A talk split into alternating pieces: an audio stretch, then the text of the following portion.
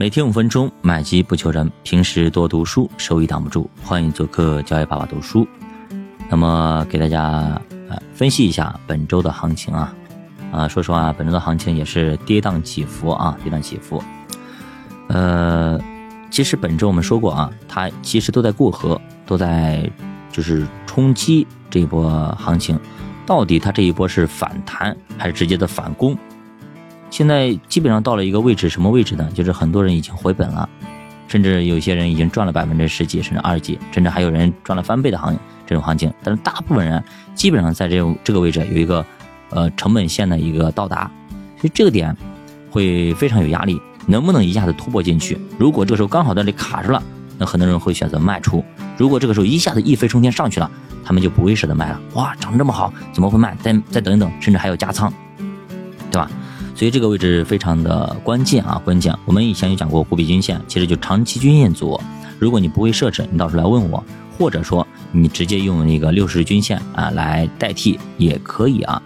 我们看一下各大指数吧。首先我们来看一下上证指数，这是那个呃北向资金最最最喜欢的一个呃板块吧啊，对吧？他们基本上买的都是这个板块，所以说上证指数呃上个礼拜已经突破了这个股比均线组。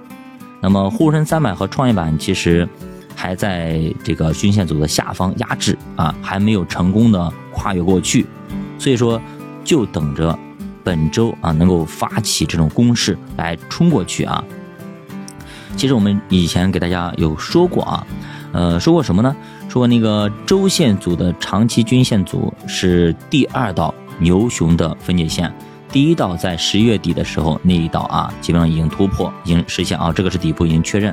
第二道关卡就在这个位置，如果一旦突破去之后快速通过，那基本上牛市来了，要进入上升通道，也就是挤破头皮挤电梯，电梯门口再挤一挤，上了电梯基本上就直接上去了，很简单了，牛市已经确定。根据我们的呃分析啊，各个方面来看啊，其实周线。它一旦突破，就不会哎再加任何的空仓了。这个时候，就拖后腿的那些人啊，那些拆台的人，基本上他们也不敢做了，因为因为一做很容易打爆他的仓位啊，打爆他的仓位，他损失惨重。这个时候就是叫什么来着？呃，他们会很小心，反而做多的势力会更强一点啊。所以这个时候呢，做空的人、做多的人都开始做多啊。那么本周走势啊，前四个交易日啊，虽然说坎坎坷坷、跌跌撞撞啊，但是直到像那个礼拜四啊，依旧是突破周线组的啊，所以说这个时候如果是礼拜五的时候再咔上去一次，可能对吧？我们就下个礼拜的行情就非常的舒服。但是没想到啊，没想到确实不给力啊，最后一个交易日也就是昨天啊，风云突变啊，来了一个。大的一个回调啊，呃，像沪深三百、创业板啊两个重要的指数，恰恰都没过去，很可惜啊，很可惜没过去，那就拦在了这里啊，等于说宣告失败，到了河中央就被退回来了啊，感觉这个水有点深。那现在依旧啊，依旧是那个呃，就是如果你手里只有一部分资金，那么最好还是观望一下，来看一看，毕竟你在做右侧。做左侧的朋友们啊，那么你该怎么做怎么做啊？呃，影响不大。所以做右侧呢，要走走停停。所以这也是我们为什么不建议大家去做右侧的原因。哈，因为呢，右侧比较麻烦，你还要盯盘，还要看，就是比较烦啊。就是做右侧是，就是它涨了我就买，它跌了我就卖。左侧不一样，左侧合适咱就买，对不对？合适就买就可以了，买的便宜就好啊。逻辑不一样的啊，逻辑不一样的，不要两种都要用啊，尤其是呃这种呃初学者，还有就是你做投资时间不长的，千万不要左边右边一起做，因为它两个方法是相反的，一个水一个火一起用，有可能啊直接就啊负负得正，嗯不叫负负得正了，叫这正负直接相抵，啥也没了啊赚不到钱，不要这样去做啊，做先做好一侧，先做好左侧，左侧对于。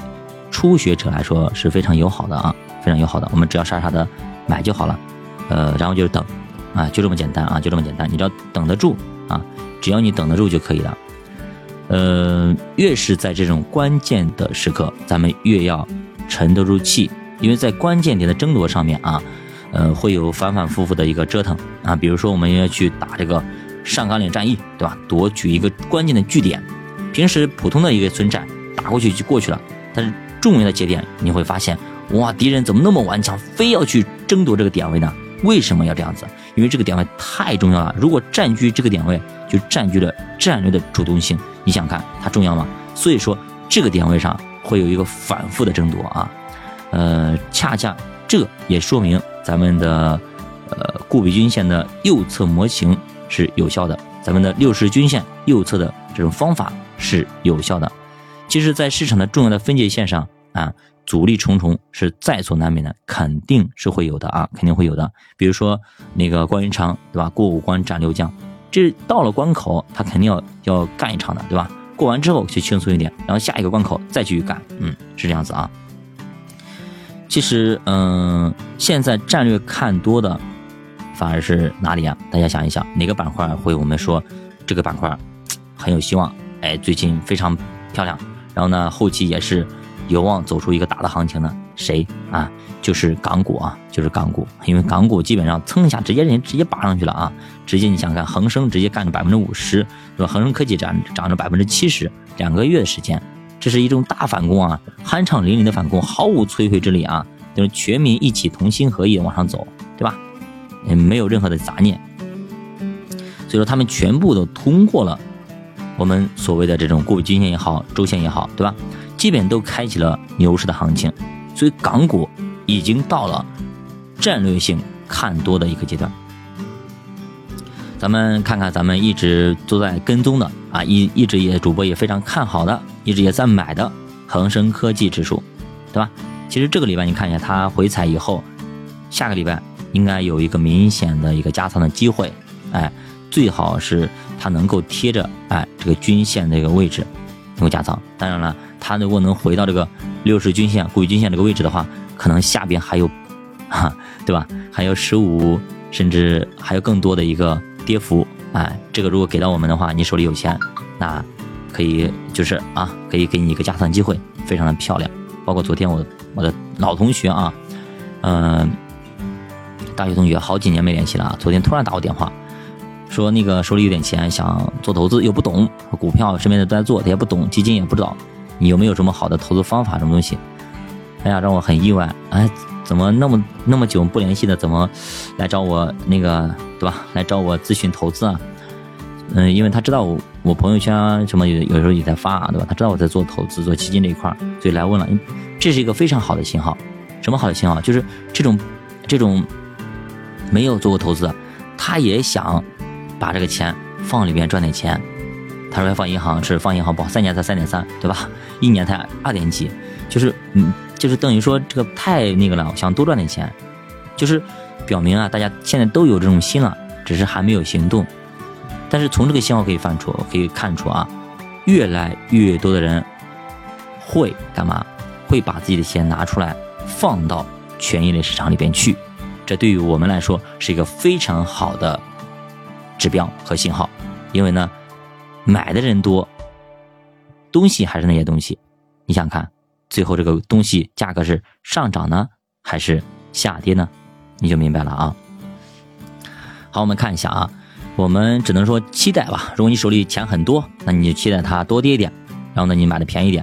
如果呢，你钱基本上全就是没钱了，那你那你就看着吧，或者你期待它少跌一点，不都不知道啊，都不知道。所以呢，你就看下个礼拜的走势了啊。呃，港股其实有人说啊，港股涨了那么多，是不是机会就没了？哈，不是这样说的啊。你要做右侧，你就明白啊，它不是这样子的啊。涨得越快啊，表明的机会越多啊。呃，目前呢，可能才是开胃菜，后面还有大菜等着呢啊。呃，再看一下其他的板块吧，比方说那个呃银行啊，银行，银行也是我们在关注的一个板块啊。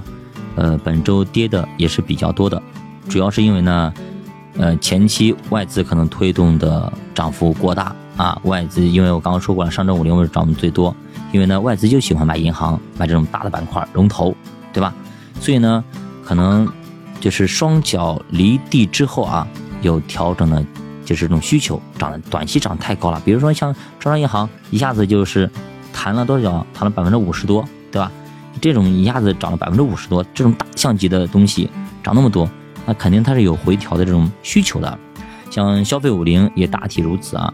这一周调整的板块几乎是之前外资主要增资的板块，就是外资大量买入买入买入。我说过，外资那个钱它也不是。白白捡来的，等他稍微买的慢了那么一点点，那么他们所买的这些板块回调都是在所难免的啊，这属于正常调整啊，正常调整，涨多了都要调嘛，没必要太过于担心啊，没必要太过于担心。呃，目前其实还在一个正常的范围之内，包括中概，包括恒生科技，我也说过，对吧？已经涨了百分之五六十了，你收益那么多了，你在乎这几个点的一个跌幅吗？其实也不在乎的。对不对？毕竟你不走，你的你的格局会更大。但是你觉得百分之五十多已经赚够了，那你就走嘛，走了就暂时不要回来了，对吧？所以说从资金面来说啊，北向资金可能它的钱已经花的差不多了，可能它的买买买已经告一段落。这个时候呢，大概率会进入一个震荡的区间，来恢复我们内资的信心，让我们内资进行买。所以这个呢，这个时候呢，我们。呃，就对于它的一个调整啊，不要太过于惊慌失措啊。逻辑就是啊，底下的筹码上来获利颇丰，而上面的筹码呢等着解套。之所以在这里出现一定的反复，是非常非常正常的啊。再加上估值修复的逻辑和北向资金流入的一个逻辑，基本上完成了啊。这是一个呃现实，我们要去接受。那后面就看咱们内资给不给力了啊。真的是不要掉链子啊！每次都这么这样掉链子，啊，内资可能好，大家都可能在等什么呢？那有人说你怎么掉链子啊？你跟上不就好了吗？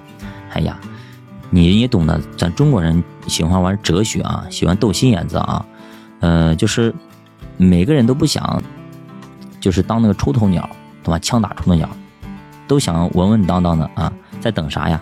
就等这个市场呢回调一点，可能再便宜点再买。一方面，第二个呢，等数据，哎，数据还没出来，等经济数据出来以后落地了，哎，那么二月份经济数据，哎，出现亮点，哇，长得真漂亮，真好，那么可能就会蹭蹭蹭买。但是呢，呃，等吧，所以基本上我可能要等到三月底，那个时候会出来一些数据出来，可能会陆续出台。包括这次注册制，包括上一次好像是有一个数据出来，PMI 什么出来不是挺好的数据吗？但是市场也没怎么给，哈，也怎么没怎么给面子啊，也没怎么涨，所以呢，还是需要一些，就是就是突破，就意想不到的一些一些好的数据，所以这个呢，可能需要就是披露吧，我们只能等待啊。